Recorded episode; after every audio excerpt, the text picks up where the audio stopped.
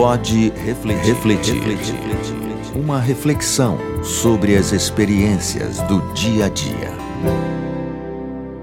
Olá, tudo bem com você? Eu sou Alana Souza e é sempre uma alegria poder voltar aqui, bater um papo com meu amigo Tuca Souza e pensar sobre os assuntos que fazem parte do nosso cotidiano. Porque é assim, partilhando experiências, ouvindo contribuições, lendo os comentários dos ouvintes lá no Instagram, que a gente vai ampliando a nossa visão, a gente vai entendendo melhor a vida. Não é isso mesmo, Tuca? Como vai você, meu amigo? Conta pra gente, tudo em paz? Sempre que você me faz essa pergunta, como vai você, me vem à cabeça, eu preciso saber da sua vida, que é o complemento da canção de Roberto Carlos.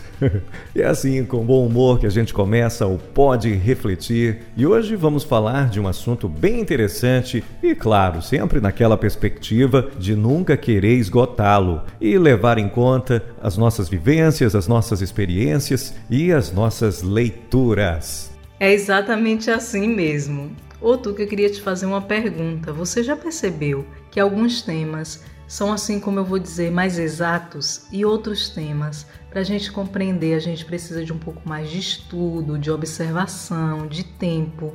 Pergunto isso porque hoje nós vamos falar sobre vitória. Parece simples, não é? Somos vitoriosos quando vencemos, quando alcançamos aí o primeiro lugar.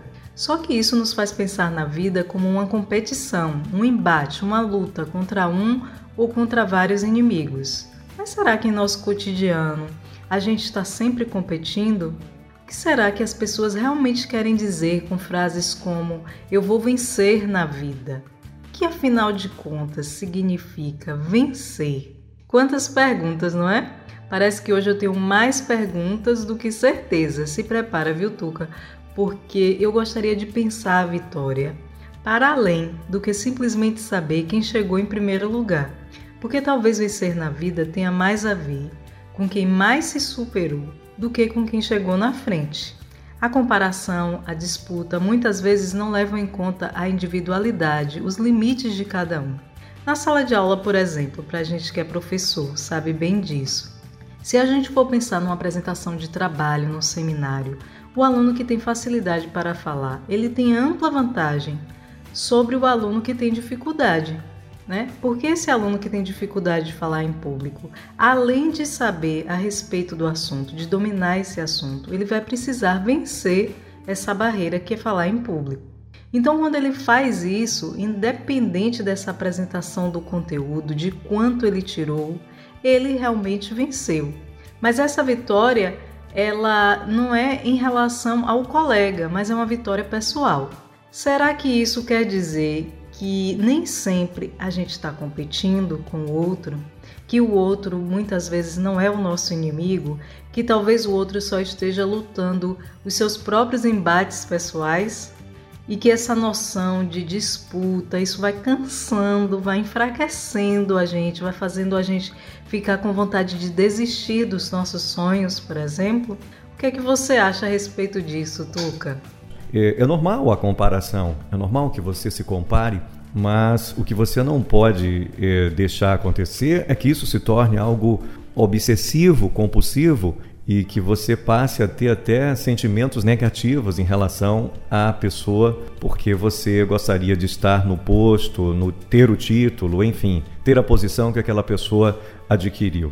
Acho que o mais correto é o que você falou em relação a, no fundo, no fundo, eh, o grande adversário de cada um de nós somos nós mesmos, somos nós tentando nos superar a cada dia. Não é? E acontece o seguinte, quando a gente pensa no tema da vitória, sempre vem à cabeça os grandes esportistas, né? O quanto eles se dedicam, o quanto eles abrem mão de várias coisas para atingir o objetivo, para conquistar o sucesso. Mas se pensarmos no nosso dia a dia, a gente vai ver que tem razões para comemorar várias vitórias, né? Vitórias mais simples, mas que não deixam de ser grandes vitórias.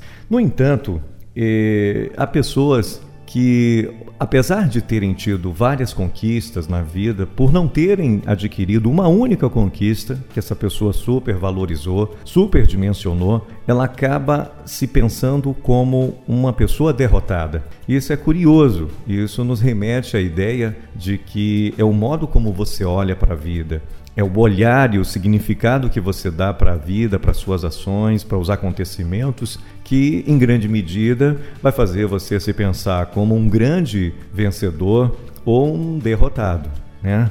Então é importante ter esse olhar, eh, vamos chamar assim, um olhar bem eh, caridoso com a sua passagem, com a sua trajetória, né? E ver, por exemplo, que estar vivo é uma grande vitória, né? Imagine ao longo da vida, desde que nascemos, o quanto de micro-organismos, de bactérias, de vírus vamos enfrentando e às vezes ficamos internados, às vezes tomamos muitos remédios e, e estamos perseverando no ser, como dizia um filósofo, Spinoza, né? Permanecemos vivos e isso é uma grande razão para se sentir um vitorioso, para sentir-se um conquistador da vida.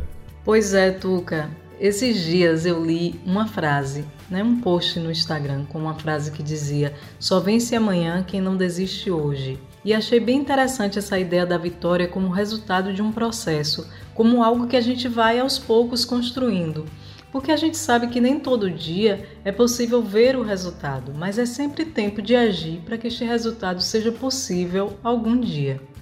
E também tem uma outra frase que eu me lembro sempre, que ela diz mais ou menos assim: o merecimento maior é do homem que se encontra na arena, com o rosto todo manchado de poeira, de suor, de sangue, que conhece os grandes entusiasmos, as grandes devoções, que sacrifica a si mesmo por uma causa digna.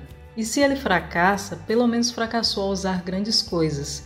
E por isso mesmo seu lugar nunca poderá ser ocupado por essas almas tímidas e frias que não conhecem nem vitórias e nem derrotas. Profundo, não é? Fala muito sobre essa necessidade, né? Dessa importância de travar as lutas que são fundamentais na nossa vida, de não se sabotar. Independente do motivo da sua luta, se é importante para você, se você está aí investindo o seu tempo, as suas habilidades, então vale a pena tentar.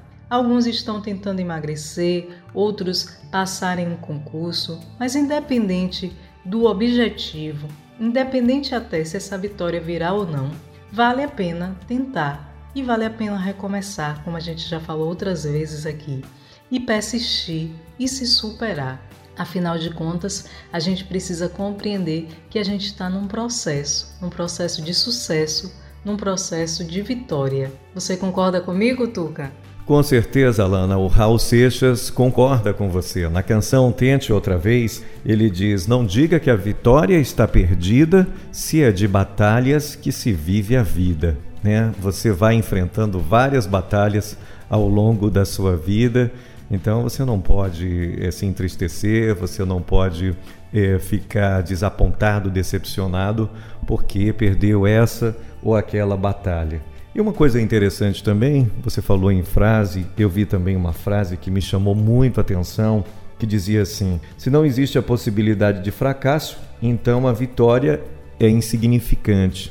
Ou seja, o que dá sabor à vitória, por incrível que pareça, é o fracasso. E a gente se vê diante de mais uma questão relacional. Uma coisa tem relação com a outra, não é? Quando a gente pensa nas sociedades eh, dos países chamados nórdicos, países que conseguiram implantar bem a social-democracia, né? Uma população pequena, são países de um, um nível de vida impressionante, as pessoas vivem muito bem, elas não têm grandes dificuldades, elas não têm muitos obstáculos, elas não têm muitos desafios. O número de suicídios Suicídios é grande, né? Por quê? Diferente de países como o Brasil, países da América Latina, países da África, entre outros países, onde as pessoas têm que lutar batalhas a cada dia, né? Como se costuma dizer no dia a dia, as pessoas costumam dizer matar um dragão ou matar um leão a cada dia. Essa É isso que dá o tempero da vida, é isso que dá o sabor da vida, né? E quando essas pessoas vão enfrentando várias dificuldades, no momento em que aparece a vitória, a vitória é degustada com um grande sabor, né? Então essa relação da vitória com a derrota é interessante. Essa frase eu gostaria de dizer mais uma vez: se não existe possibilidade de fracasso, Então a vitória é insignificante. Muito bacana essa frase, e que mostra o aspecto eh, da relação, o aspecto relacional, né? A gente vai tendo alguma, alguns fracassos, quando vem a vitória a gente saboreia eh, de uma forma muito, muito especial. Pode refletir. Uma reflexão sobre as experiências do dia a dia. É verdade, Tuca. E também essas nossas tentativas, né?